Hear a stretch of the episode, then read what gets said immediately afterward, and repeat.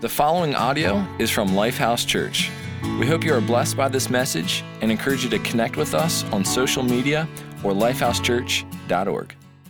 Hi, my name's Zach. And I'm Jen. So after we dated for a little while, we found out we were having a baby. Three years later, we had another baby in the beginning of 2014 and then we decided to get married at the end of 2014 in October. We were on the highest of highs. We were so in love, but even though we were so young, we still loved each other. And that highest of highs went from being together for six years to be, being like so strained from each other. Like we became complete strangers at that point. I worked too much. I was never home. That didn't help. And we didn't really know how to talk about it we were working completely different schedules. And at that age, when you're still working on your marriage and you're still working on your life and you're still getting to know each other and you're in that fun stage, you don't know how to deal with it. And if you don't know how to cope with it the right way or know who to turn to or to talk to, it just kind of all just falls apart. So we ended up going our own ways at that point. We split in January of 2016 and our divorce was final by May. Definitely a rock bottom there. You know, we that's all I'd known was from going to school, and then we had kids and just had a family, and that was what I had known since high school. I hit the lowest of the lowest when it came to my depression and my anxiety. And I always faced that growing up. I scared people in my family at that point. I wasn't sure what to do or where to turn to. So, where do you look when you can't see one step in front of you? Where do you look when you don't know where to go or where to turn? And where do you turn when you feel like everything around you has collapsed around you? You know, most of us at some point we've got dreams, we have hopes, we have, you know, bright things looking ahead for our future. And then if you've lived more than even just a few years, at some point things begin to collapse. Meaning life has a way of wrecking all of us. We go through devastation, broken dreams, broken promises, and at some point you find yourself uh, feeling somewhat ruined where you literally can't see one step in front of you. You, you got very little to hold on to. And as a result, maybe, maybe that's where you're at right now, and you just feel aimless, you feel lost, or, or you've been through that and you know that life shaking feeling when you just feel completely uh, adrift at sea. You, you, you, have nowhere to turn. You have, don't know how you're going to get out of this situation. And it feels like the situation you're in is a permanent situation. And um, what, what do we do? What do we grab hold of? What do we uh, hold on to? In those crises, in those situations, in those tragedies, when life breaks us, life ruins us. And, and sometimes those situations happen because of things we've done. Meaning, I've, I've had moments when I put myself right into a situation that wrecked me. But then there's been other times when other people steered my life into a wreck. Then there's times when just life happens. It, it, wasn't necessarily a decision I made or a decision someone else made. It just life goes wrong and, and, and things collapse and there's havoc and there's destruction and you're looking around and you actually want to blame someone, but you're not even really sure who to point the finger at because just life is messy. And so, what do you do? Where do you turn? Where do you look when you don't know how to get ahead? And, that's where I want to jump in today with, with uh, that story, with that picture, that feeling in mind. Uh, in, we're going to go look backward to the ancient story of this guy, the Apostle Paul, who knew something about devastation. Now, now here's a guy who, um, you know, he was doing some bad things. He was a religious terrorist. And then his life turns completely around, and instead of killing Christians, he becomes a Christian and starts encouraging people to follow Jesus. In fact, here's where he, he becomes this really good guy. He uses his entire business to, uh, to give to nonprofits. I mean, every dollar he makes, he gives it to nonprofits. Very specifically, he uses his business to start up churches all across Asia and Europe. And as he travels, he encourages people to become followers of Jesus. But on his journey, he gets arrested multiple times. Uh, he gets into a few shipwrecks. Uh, in several, uh, not several, but in a few cities, they pick up rocks and they start pelting him with them, trying to kill him. He gets arrested. And uh, where our story's gonna pick up, we're gonna be looking specifically at Acts chapter 27. Now, now before I start reading, let me give you the, the, uh, the background of even where this chapter comes from. It's written by a guy named Luke. Luke uh, is or was an outsider to Judaism and Christianity, where most of the Bible, uh, actually all the rest of the Bible, was written from the lens of guys who were at the very least uh, Jews who, and then in the New Testament, became Christians. Luke was, he had nothing to do with Judaism. He's in Antioch. He meets this guy, Paul. He becomes curious about Jesus. And so he starts investigating the person of Jesus and eventually uh, becomes convinced that Jesus is who he said he was. And Luke sits out to write an investigative account of the life of Jesus. It's included in the Bible, it's called the Gospel of Luke. And then he writes a second volume, what becomes known as the book of Acts, which is basically a historical account of the early church and those followers of Jesus. And so Luke writes the book of Acts from like a real historian uh, perspective. And he's writing about this guy, Paul, as he gets to chapter 27. And this, is, so specifically, as we jump in here, uh, what we're going to find, and so the, the, background as I read it, is Luke is writing about Luke's kind of, uh, uh, Luke is writing about Paul's final shipwreck. This poor dude has been through so much, and now he's on his way to facing a death sentence in Rome. And so he set sail from Caesarea in Israel, headed for Rome. And but the problem is they set out late in the year, like as it's getting close to winter. And, and, if you don't know, that's a bad time to sail at, in any ocean or in any sea, but especially in the Mediterranean, because they have to basically sail uh, halfway across the Mediterranean. And so as they set sail, things go bad. And, and so that's where we're going to jump in. Uh, here it is. We took such a violent battering from the storm that the next day they began to throw the cargo overboard. And on the third day, they threw the ship's tackle overboard with their own hands. When neither sun nor stars appeared for many days and the storm continued raging, we finally gave up all hope of being saved. So let me just uh, stop there, and there it is, right? Uh, have you ever been in a place where you've given up all hope of being saved. Where you can't see tomorrow, there's nothing but shipwreck in front of you, and you've given up hope of being saved. You've given up hope of being rescued. Maybe you've given up hope on your marriage. Maybe you've given up hope on your emotions. Maybe you've given up hope on your career or on your kids or on your parents or whatever the situation is. You've basically given up hope. Uh, you can't see a brighter tomorrow. You don't see a future, you don't see a way out, and that's there's 276 people on this ship, and they've all every one of them have given up hope. Now, maybe you've seen the movie The Perfect Storm. That's that's really what's going on in this situation kind of a confluence of weather patterns and a storm that have all hit to create this ridiculous size storm that's like the uh, andrea gail is rocking the ship that the apostle paul finds himself on. And specifically in acts chapter 27 uh, luke makes this point that paul had told them don't sail this is a bad time of year. He's, he's a very experienced traveler, so he's been on many, many ships. He's traveled around those regions many, many times. And he's saying, This is a bad time of year. Let's not get on the boat. It's going to cause uh, us major problems. But the, um, the captain of the ship says, No, we're going. The Roman centurion that has many prisoners under his guard, including the Apostle Paul, wants to get them to Rome, and so he gets them on the ship. And now they're facing this storm, and there's, they've given up all hope of being saved. So, what do you do when you've given up all hope of being saved? Well, let's keep reading from uh, this perspective. After they had gone a long time without food, Paul stood up before them and said, Men, you should have taken my advice not to sail from Crete.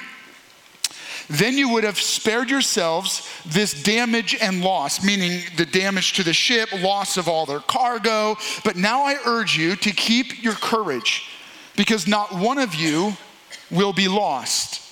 Only the ship will be destroyed. Last night, an angel of God, uh, an angel of God to whom I belong and whom I serve, stood beside me and said, Do not be afraid, Paul. You must stand trial before Caesar. So the angel came in and said, Hey, Paul, you're going to go to trial and you're going to face the death sentence, but I want you to know you're going to survive the storm. And God has graciously given you the lives of all who sail with you. So keep up your courage, men, for I have faith in God. I, I, this is the part I really want to capture your attention. Paul says to them, So keep up your courage.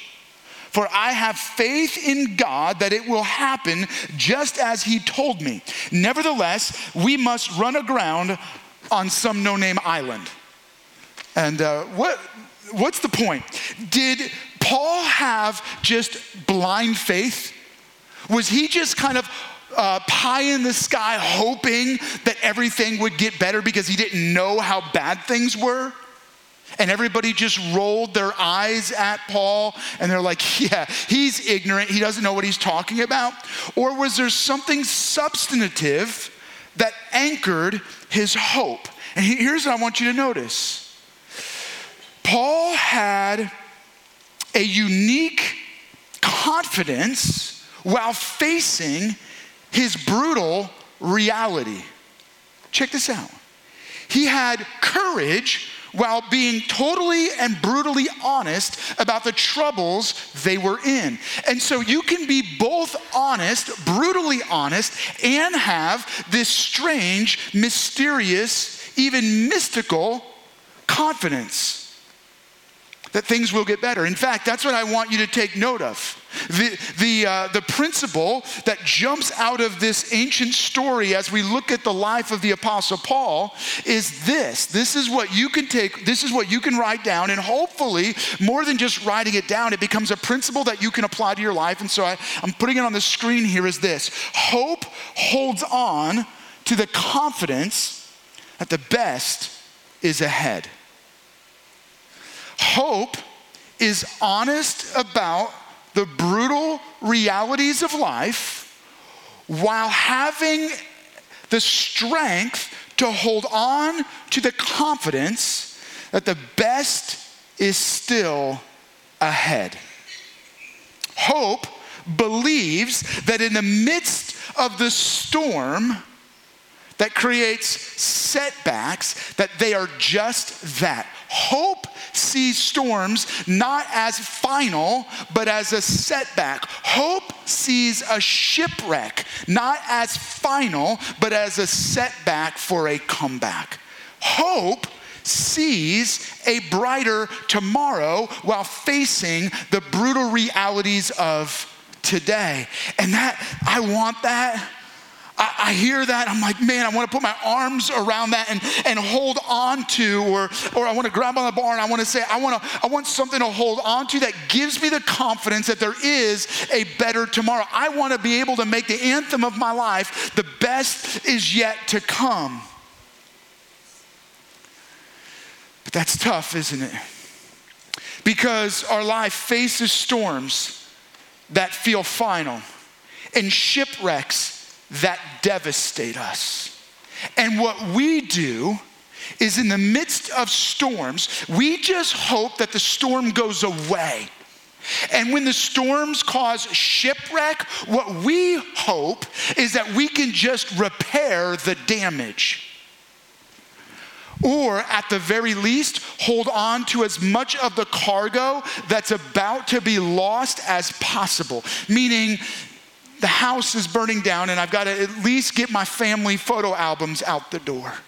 I'm just going to retrieve and rescue whatever I can get my arms around. That's what most of us have our hope in to repair or retrieve what's lost.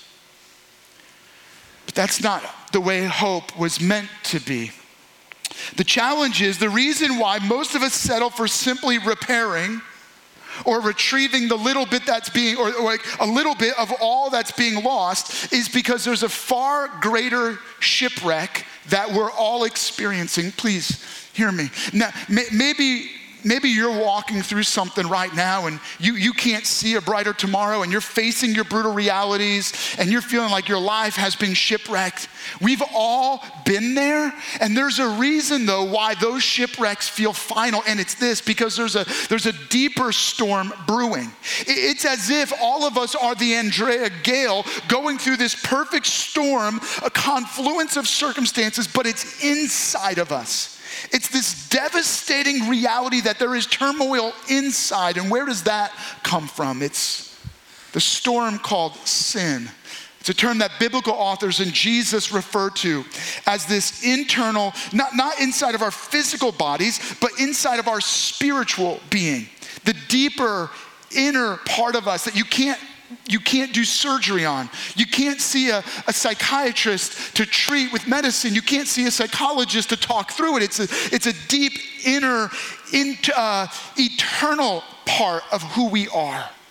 And in there, there is this sin storm that's tearing us up from the inside out. And the Apostle Paul, he could relate to that. Here was a guy who had been through his own inner storms and now he was facing a real sea storm and facing real shipwreck.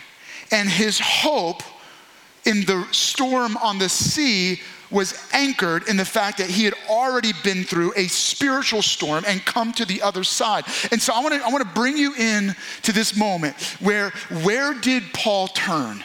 In the midst of these real life storms. So check this out. Acts chapter 27, verse 23. He says this. This is what he's telling everybody on the ship. The other 275 people, he said this Last night, an angel of God to whom I belong and to whom I serve stood beside me and said, Do not be afraid, Paul.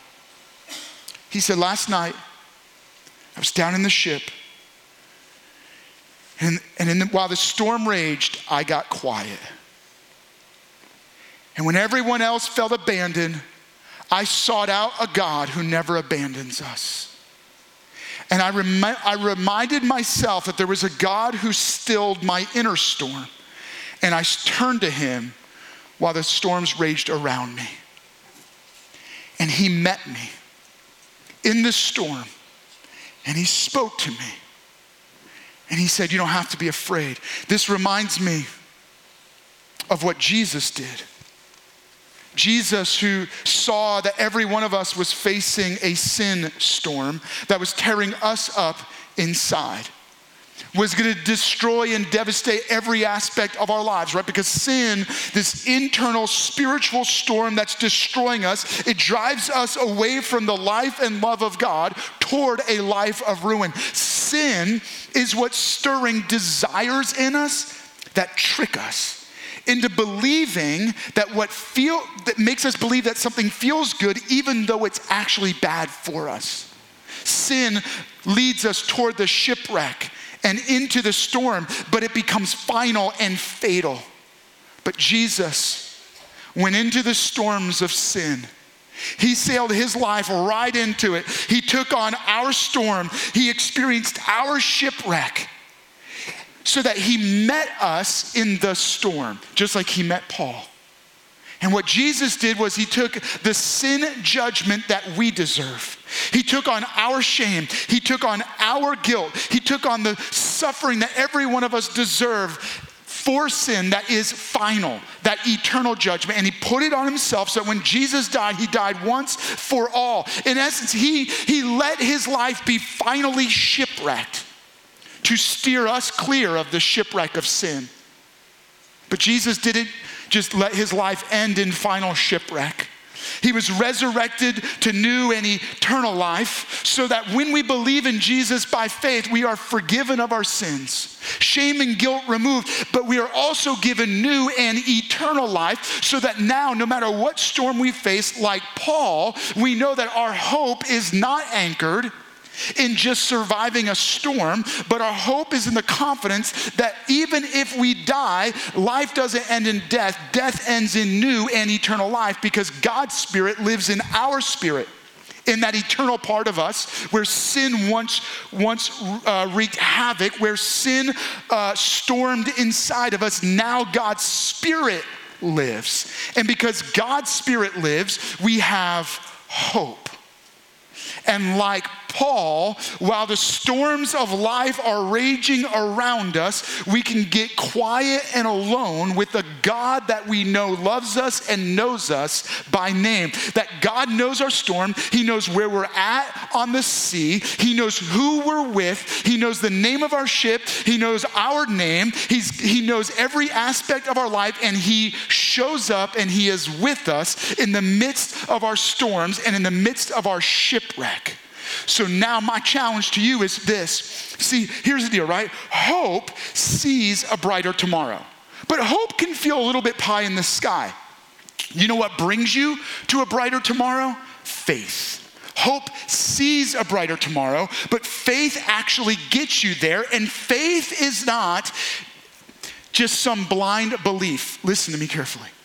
We, as Jesus followers, followers, as Christians, our faith is not anchored in just blind belief uh, while ignoring brutal realities. No, we don't have faith in some mystical faith. Our faith is anchored in the person of Jesus, who there is evidence, history, actual 2,000 years of proof to say that Jesus is who he said he was, just like Luke, who investigated the person of Jesus and came to that same conclusion.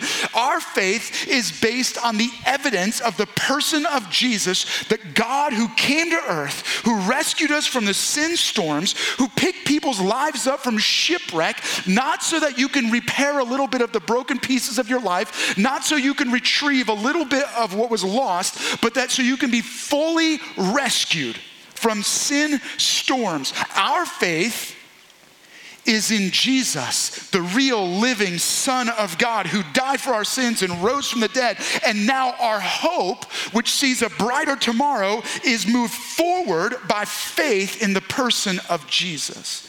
And that changes everything about our perspective of the crisis, the storms, and the shipwrecks that we experience. In fact, I, we asked the, uh, the Coons family if they'd share a little bit more of their stories. So check this out. One day I woke up and I was like, I, I just want to do an Easter egg hunt with the boys. And I said, Do you mind if I bring the boys, if I come over and I'll bring eggs and we'll do an egg hunt this morning with the boys in the backyard? And we talked for hours. And what seemed like I didn't have my best friend anymore, like my best friend was sitting right in front of me again. And we both just looked at each other and were like, If we're going to do this, we have to do it it wasn't until we got back together that I looked at him and I was like, we have to go to church. And that's, let's go. And we went the Mother's Day weekend. That was the first time we had been to Lifehouse. And that's when we asked about counseling through the church and they brought up Marriage Alive. And that changed our lives tremendously. Like it taught us how to love, it taught us how to honor each other and respect each other. And it honestly, like I tell people, like it taught us how to fight the right way. And the most important thing was it put God in the center of our relationship at that point. After the counseling, it felt like all more so real. I just looked at everything God had did for me in just a year. Like he changed my entire life and I was like it's time for me to show the world that I choose God. Um, I just wanted to share my testimony because I think that it was something that everybody needed to hear to know that it's okay. And I was in the front row with the kids. Our family was all there. It was just great because, you know, I knew what we had overcome and she was overcoming. And I looked back because I wanted to see his reaction. He is bawling and I lost it. The baptism happened and then the marriage happened and he looked at me and he was like, We're ready a month and a half later, we were pregnant with our third baby. God made us grow up with the first one. God brought us together with the second one. And now God completely healed us as people and in our marriage. From the depression and anxiety, I haven't been on medicine in over a year now. And um, without God, it wouldn't be possible. We find something new to keep our relationship focused on God. We can use something and relate to us every week. And I cannot stress enough how important it is to keep God in the center of your marriage. He has built us into this strong, loving couple that we never were before. I tell everybody that. I'm like, if you don't have God, it's not going to work. There's no way it's going to work because He's ready and He wants to be there. We, as people, just have to make sure we let Him in. My encouragement is that God does not see the storms you're in and the shipwreck you've experienced the way you see it. God sees our storms and our shipwreck as a setup for a comeback. We see it as final. We see it as devastating. We see it as the, the passengers on the ship who said, All hope is lost of being saved. But God sees storms and shipwreck as an opportunity to demonstrate that He is the one that saves.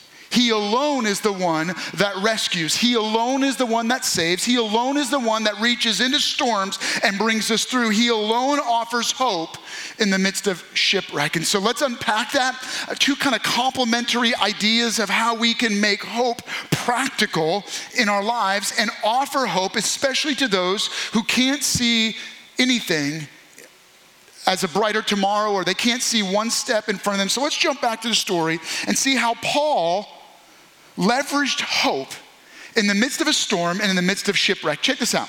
He says this uh, You must, he, this is what the angel says to him, you must stand trial before Caesar. And so he tells him, Look, the angel told me I'm going to have to stand trial before Caesar. Keep that in mind.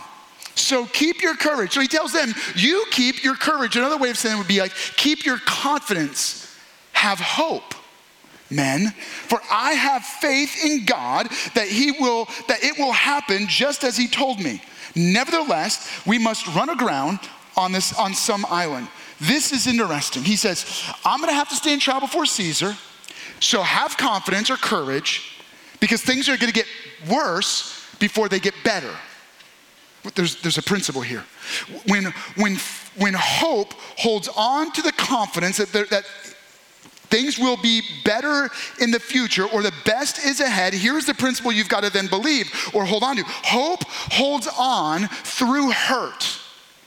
Things will often get worse before they get better. Now, none of you came here wanting to hear that, but we have to be brutally honest about the realities in front of us. And sometimes things get worse before they get better. Sometimes you're in prayer and you're saying, God, what is going to happen in the middle of this shipwreck or in the middle of this storm? And, and, and God's presence shows up and says, Yeah, you're going to go stand before trial and face a death penalty and the ship is going to be destroyed, but I'm going to rescue you and I'm going to rescue the lives of every person on this ship.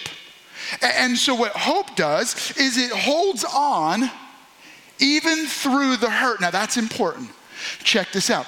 Hope does not mean you will not face storms. Hope does not mean you will not experience shipwreck. Hope sees through the storms a brighter tomorrow. Hope sees that through the shipwreck there will be salvation. Hope is not blind belief. Hope is not some pie in the sky, uh, just arbitrary, like, oh, everything's gonna be okay. No, Paul was fundamentally aware that things were going to get worse, that the ship was going to be wrecked, that they were gonna be devastated, and he was gonna have to go from there to stand trial in Rome but his hope was in a confidence that there is a God that saw him in the storm. Here is the thing hope sees that the storm I'm in will be the storm that I came through. Did you catch that? Hope sees that the storm I'm in will eventually be the storm that I came through. Hope sees that while facing my brutal reality, there is a brighter tomorrow. Hope closes its eyes and sees something better down the road, that the best is still ahead, even if it means through trouble, through challenges, through storms, through shipwreck. And what you do every moment of every day when you're facing the storm, when you're facing shipwreck, when the pieces of your life seem like they're adrift at sea, you, you get alone in the quiet of the storm with God and you hold on to God's word. What did Paul hold on to? The promise that God had showed up in his storm and said, Paul, you will go to Rome. You, the ship will be devastated, but you will come through this. And hope sees that I come through hurt. But it comes at a price. There's two things that you notice as they sail. I don't know if you picked up on this, but this is what uh, he's writing about. He said that they they had to uh, release cargo. So he told them, like, look, you're going to have to let go of the cargo, and so they're chucking the cargo of the ship overboard. Sometimes in life, as you're going through storms and as you're facing shipwreck, you begin to let go of baggage. Storms have a way of forcing us to throw baggage overboard. What baggage has cluttered your life? Baggage is the excess, it's the stuff that you're carrying regret, hurt, shame, your past, insecurities. And at some point, the storm forces your hand to go, I might have to throw that away. Maybe God is allowing the storm in your life for the purpose of releasing your grip from the baggage that you've been holding on to. You're free from that. Throw it overboard. But then it got to the point where they became so desperate that they started throwing tackle overboard. Now, unless you, you're used to being on a ship, you might not have no idea. I had to go and research this. Tackle is the necessary stuff to sail. Tackle is the ropes and gear that keeps you sailing. And they started throwing that overboard. There are some things in our life that we think are necessary for our survival, but it's actually keeping us back from the salvation that God wants to offer, and it's robbing us of hope. Meaning, these are the things that we've used to define ourselves, and we're holding on to them instead of holding on to hope in God. Maybe there's an attitude, a personality quirk Maybe it's your guardedness. You, you, you don't trust people, and you have those things fundamentally built in because you've used them to survive. It's time to allow the impending shipwreck to release your grip from the things that you've used in the past to survive and put your salvation in God alone, who is your hope in the midst of the storms and the shipwreck. Hold on to hope through the storm.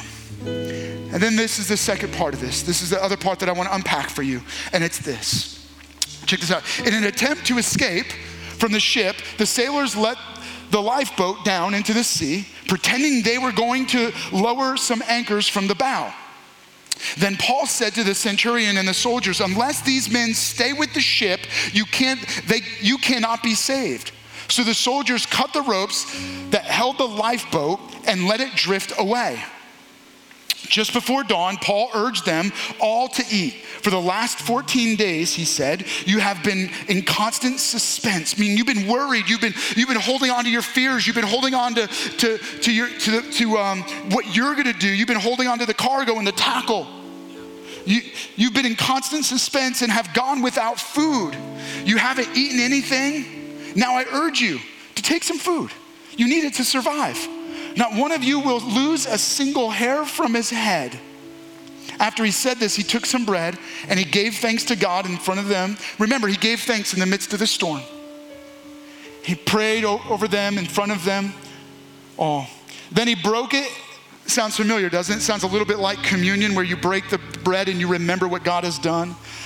And they were all encouraged and they ate some food themselves. And the point of it is this hope directs faith that drives action. I hope you write this down.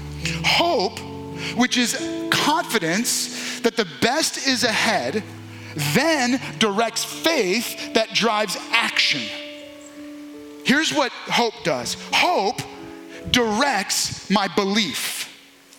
Hope sees a brighter tomorrow, so then I believe that Jesus will bring me to a brighter tomorrow. And because I believe that there's a brighter tomorrow and Jesus is gonna get me there, faith begins to put one foot in front of the other. Faith directs action. When you have no hope, you, you don't even bother doing the things necessary to move your life forward. These guys were going to ignore Paul and try to rescue themselves by lowering the lifeboat and doing the opposite of what was in their best interest. Paul said, Don't do that. Eat, get strong, and you'll survive the shipwreck. Here's what's interesting Paul put uh, his faith in the fact that he had hope because of what God promised. And because of hope that drives faith, it produced action. Hope delivers and creates belief. Belief drives behaviors. You start to do things because you believe, because you have hope. Here is my challenge to you faith becomes action, where hope just sees a brighter tomorrow. Some of you, you need to move from just believing and just having hope and start actually doing the things that are necessary to move you closer and closer to that brighter tomorrow. You can't just believe, have a hope for a better marriage, and believe that Jesus can give you a better marriage. Maybe it's time for you to say, I love you to your spouse. You can't just hope that your kids are to turn out better and believe that God will help you get get there, sometimes you actually have to do tough love parenting. You can't just hope that you get a promotion and believe that God's going to give you that promotion. Sometimes you actually have to go to work and be diligent. You, you see, hope directs faith that drives action. So, my challenge to you maybe the storm you're in and the shipwreck you're facing is not about you. God used the storm and the shipwreck for the Apostle Paul to share the strength and the hope that is anchored in Jesus to 275 people that otherwise would have never heard the gospel. Some of them that were sailing to their death, meaning they were headed to Rome to face the death sentence. And God allowed a storm and He allowed a shipwreck so that they could see the hope that the Apostle Paul had in a God who is real and alive and rescues through the storms and shipwrecks. Instead of cursing the storm and instead of shaking your fist at the shipwreck you've been through, see it as an opportunity to come through the hurt to a brighter tomorrow. Because when others see your hope, they then can find hope in a God who rescues through the storms and the shipwreck. So, my challenge to you is stay the course, get back up, get out of bed, apply again, love again Believe again. I know some of you, you're, you're struggling. You don't even know if there is a God or where God is or where God's been. I want you to know that all along, God has seen you in the storm. God is with you in the shipwreck. While the noise is swirling around you, if you were to take this moment and quiet your spirit, I assure you that you would encounter a God who offers hope when you feel that you have no hope of being saved. And He wants you to take that hope and put it into faith and allow that to become action. Maybe right now, what you need is to know that Jesus rescues from sin's storms, and you're to take that step of faith to believe in Jesus as your Lord and Savior. And if that's where you're at, then you can take this moment and you take hold of Jesus. Others of you, you believe in Jesus, but you need to know that Jesus offers hope in your storm. Hope that sees a comeback even though there's no promise of a tomorrow. Some of you, you need to put your faith into action. Start actually doing the things necessary to live out that hope. Would you allow me to take a moment and pray over you? Jesus, I just want to pause and say thank you that you are the God of the rescue. In the midst of the storms when we can't see tomorrow, that you are the God of tomorrow, that the best is yet to come. God, that we don't have to throw our hands up in fear, we don't have to throw our hands up in, in exasperation. God, we can throw our hands up and take hold of the hope that you offer through faith in Jesus Christ, that regardless of whether it's in this life or the next life, that truly the is ahead. And so, God, our hope is in you, believing that the best is yet to come through the person of Jesus Christ. We ask this now in your precious name. Amen. Thank you for listening to audio from Lifehouse Church. We believe that through Christ, life change happens here. So we invite you to connect with us further by visiting lifehousechurch.org.